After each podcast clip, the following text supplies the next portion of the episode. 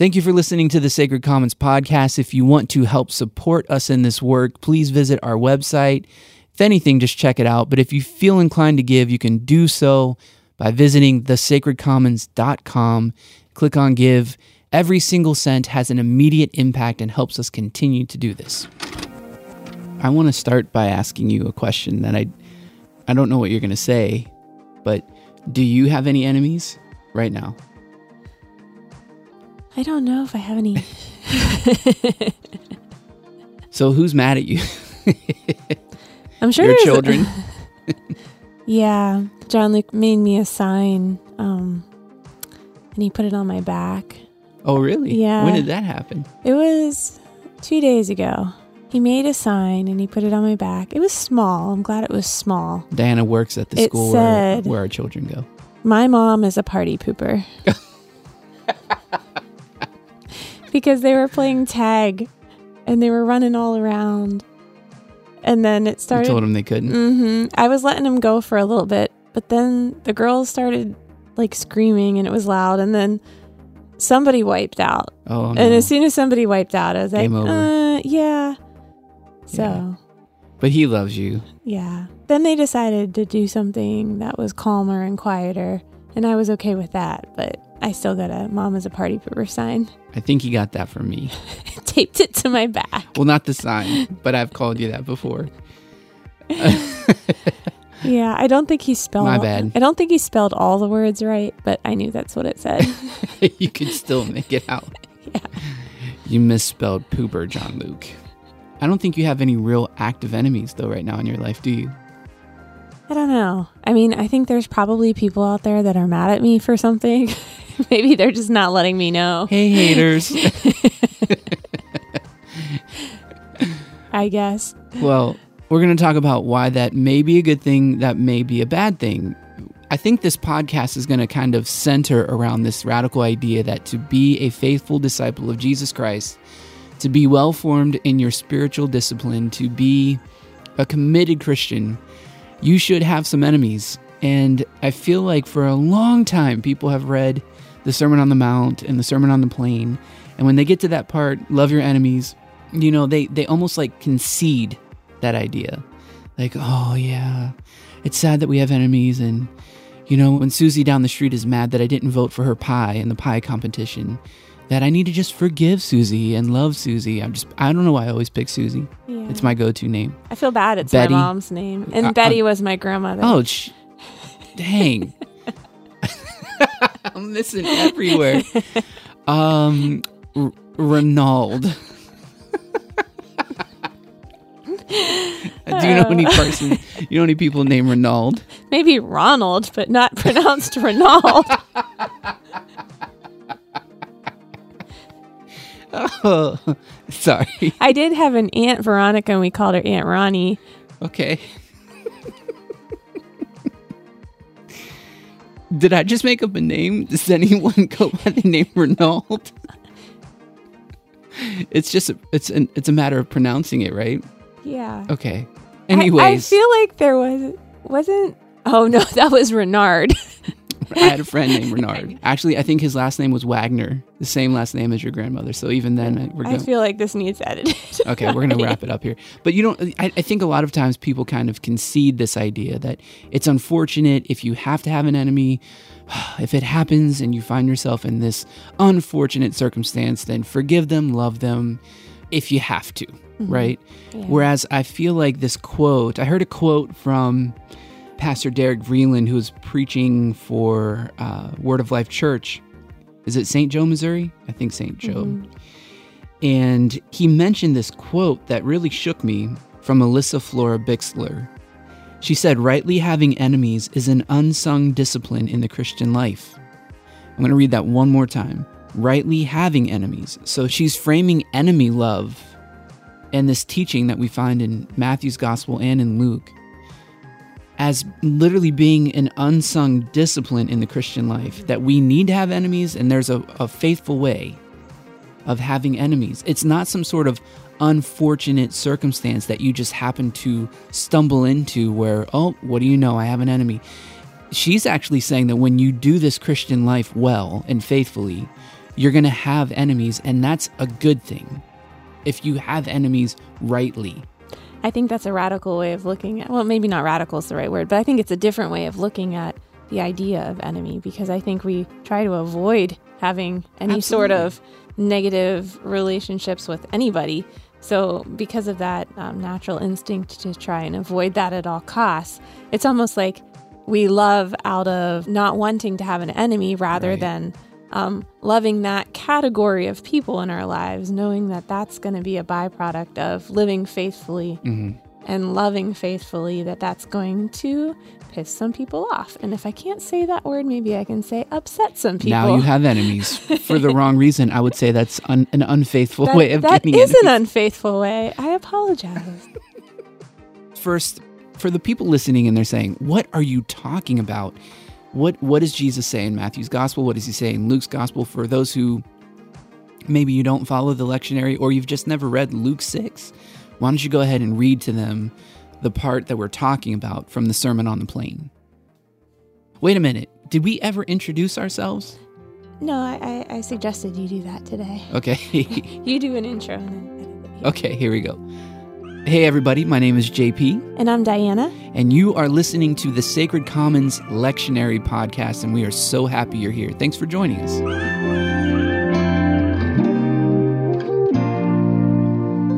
Today we're lectionary musing on the seventh Sunday after the Epiphany, which includes text from Luke 6, 27 through 38, Genesis 45, 3 through 11, 1 Corinthians 15, 35 through 38, and Psalm 37. Yeah, but you just kick, just talk about the Luke text because that's all we got time for. Okay, you can edit that out. I No, guess we put that in the cool. description. It's like uh, what you're having for lunch at you know when you're at school. High school. It was a nice today for lunch. We will be having tater tots, Salisbury steak.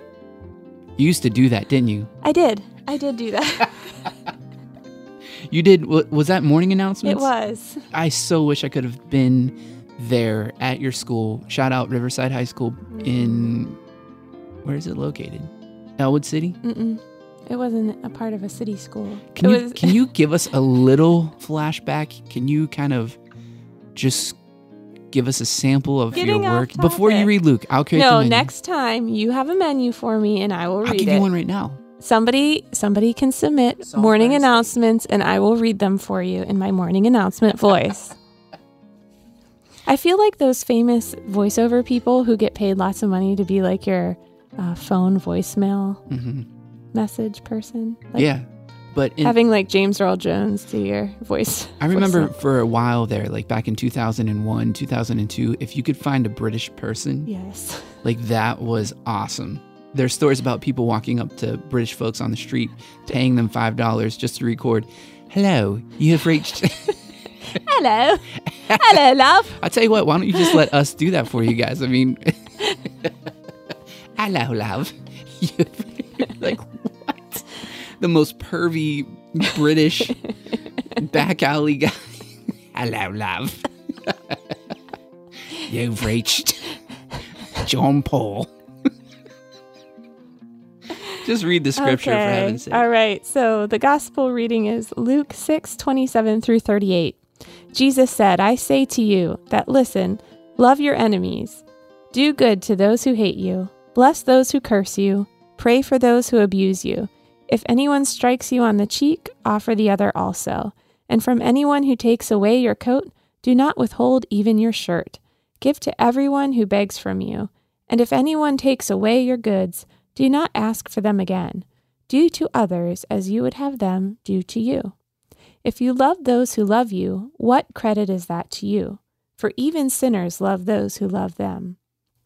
If you do good to those who do good to you, what credit is that to you? For even sinners do the same.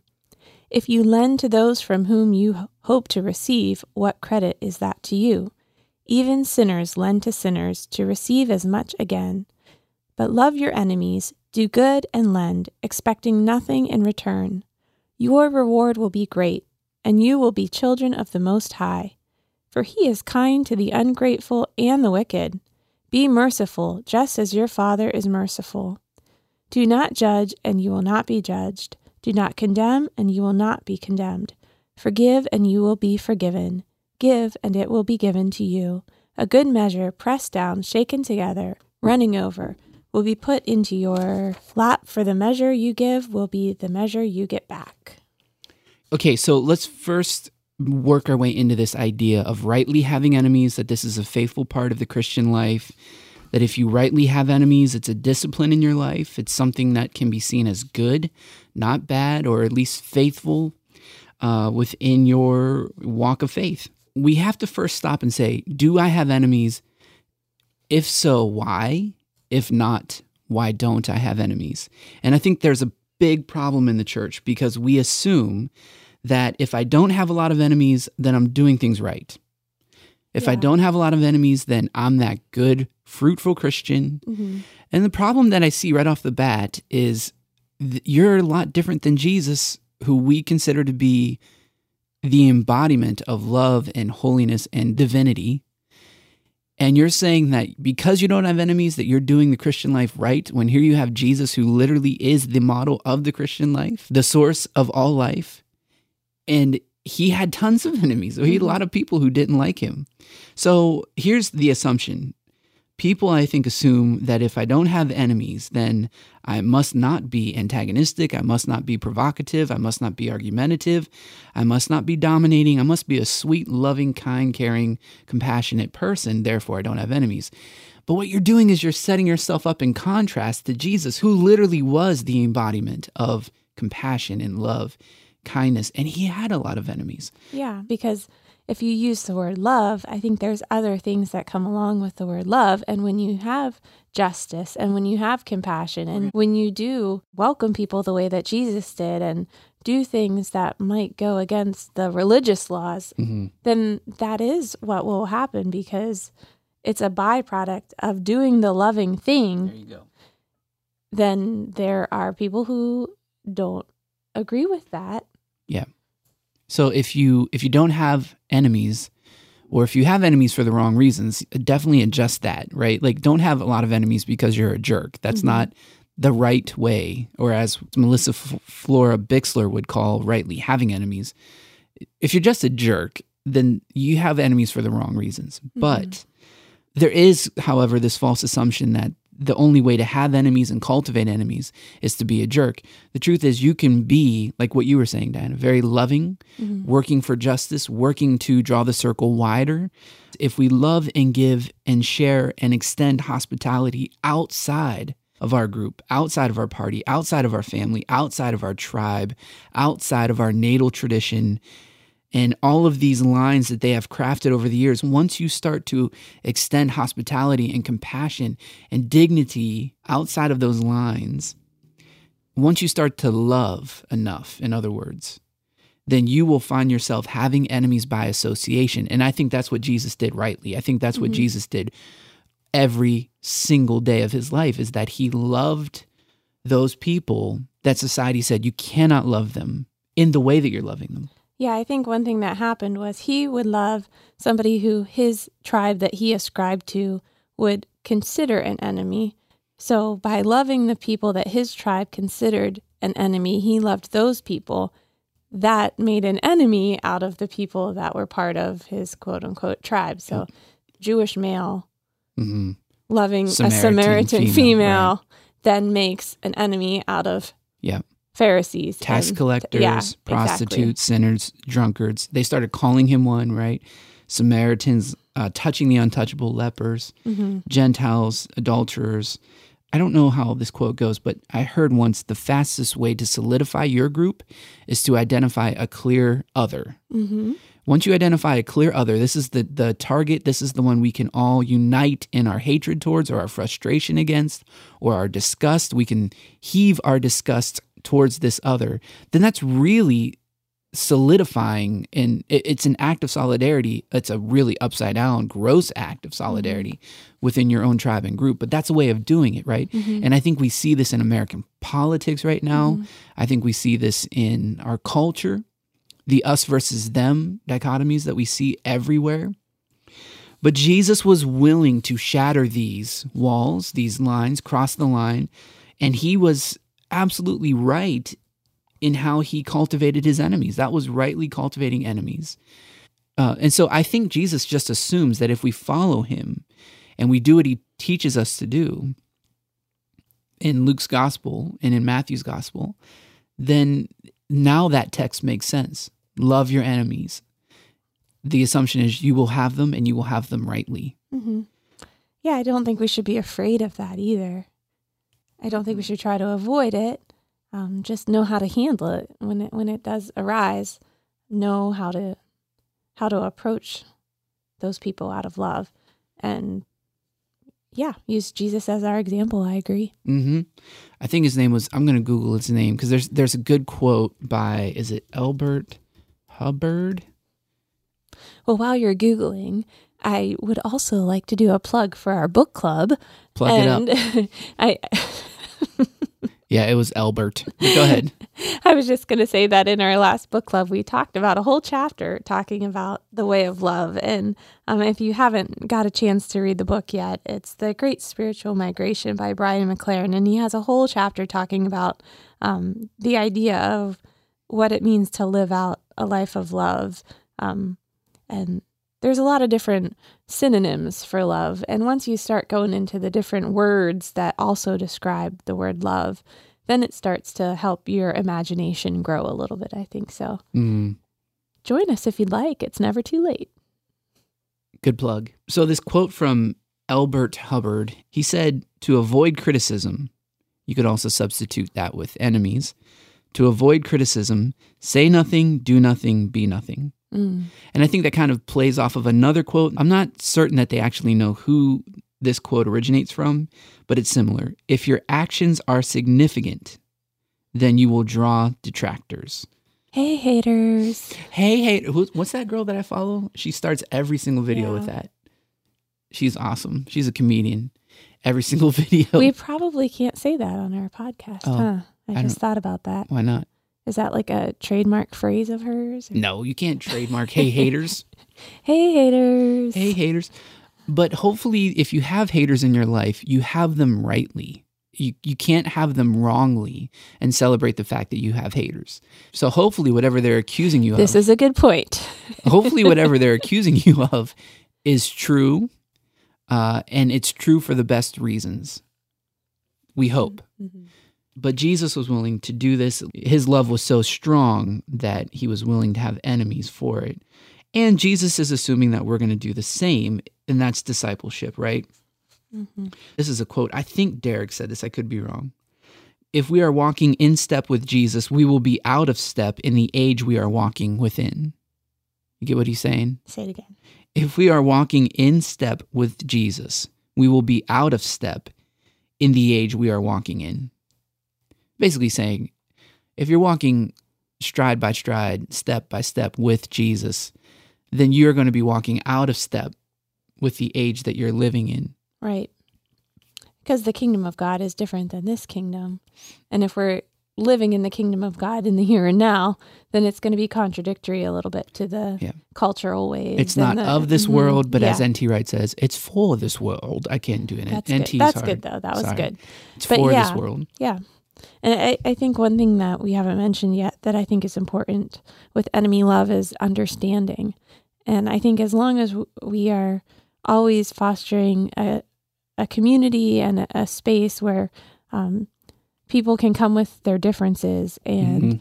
um, feel that they're being heard and feel that they're um, being understood, I think that that's also helpful. Mhm. And when there are people who, you know, they become your enemy because you're trying to love like Jesus and be like Jesus, there there are just going to be some people who they don't want to understand you, you, they don't want you to understand them, but still try to have compassion on those people It's good. because um yeah, Jesus loves them too. He loves us all and so should we. You said that kind of like relenting. Like, Jesus loves them too. I know. Uh, I think one of the things we can put a, a tail on this by adding a good point that Derek made in his sermon. And I, I feel like this needs to be said many times that when Jesus tells us to love our enemies and bless those who curse us and pray for those who hurt us and turn the other cheek, don't retaliate, he is not telling us to stay in an abusive relationship. That's right. He's not telling us that we just remain in a toxic environment, that we stay in a manipulative environment, that we stay in an abusive relationship. This does not mean that. If you are in an abusive relationship, get out, get mm-hmm. help.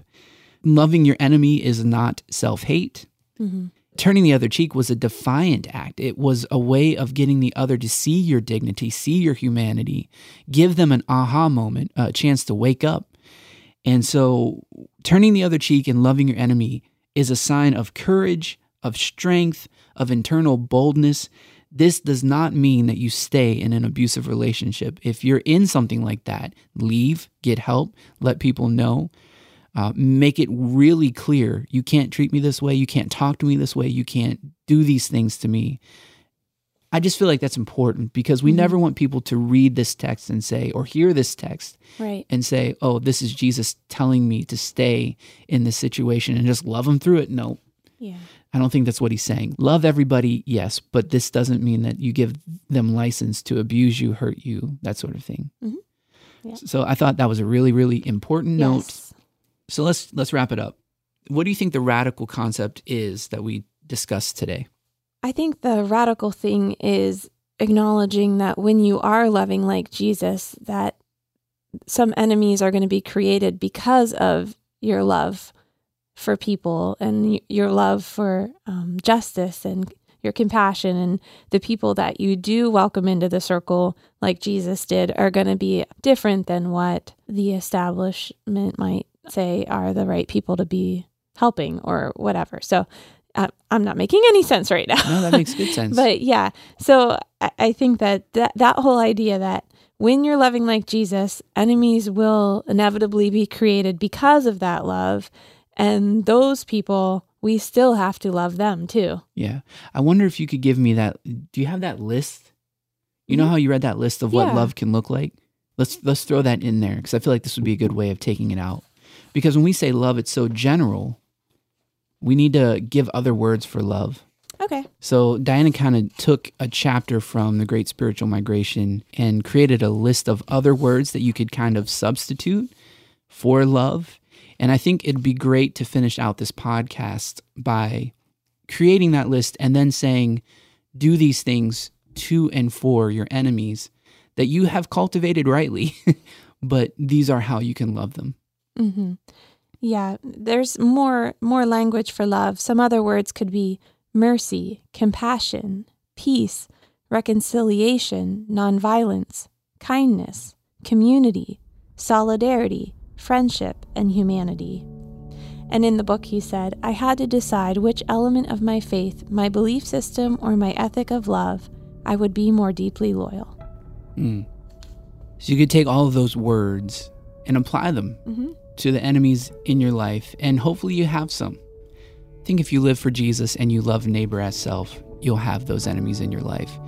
For those listening to this podcast and you're saying, I have enemies, some of them I have in an unfaithful way, I didn't acquire these enemies rightly, then you know what you need to do. I think no one needs to tell you. I think you know that reconciliation needs to take place. But if you have enemies rightly because you've loved outside the line or because you've uh, drawn the circle too wide and you've reached across the aisle or you have touched the untouchable or you've broken from the status quo and it's got you into some trouble.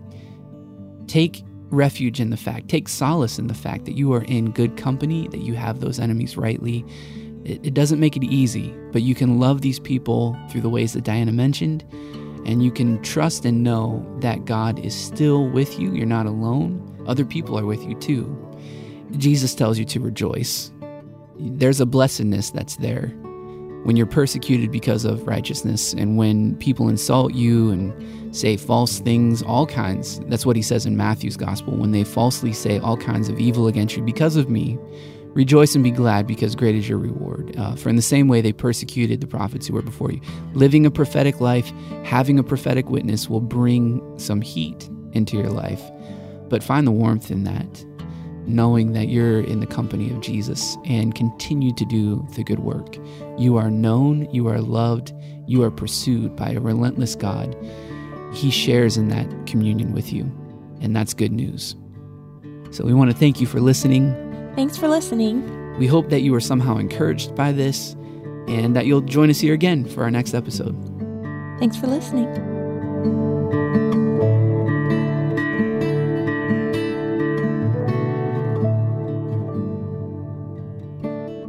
Now may the Lord bless you and keep you. The Lord make his face to shine upon you and be gracious to you. The Lord turn his face toward you and give you peace.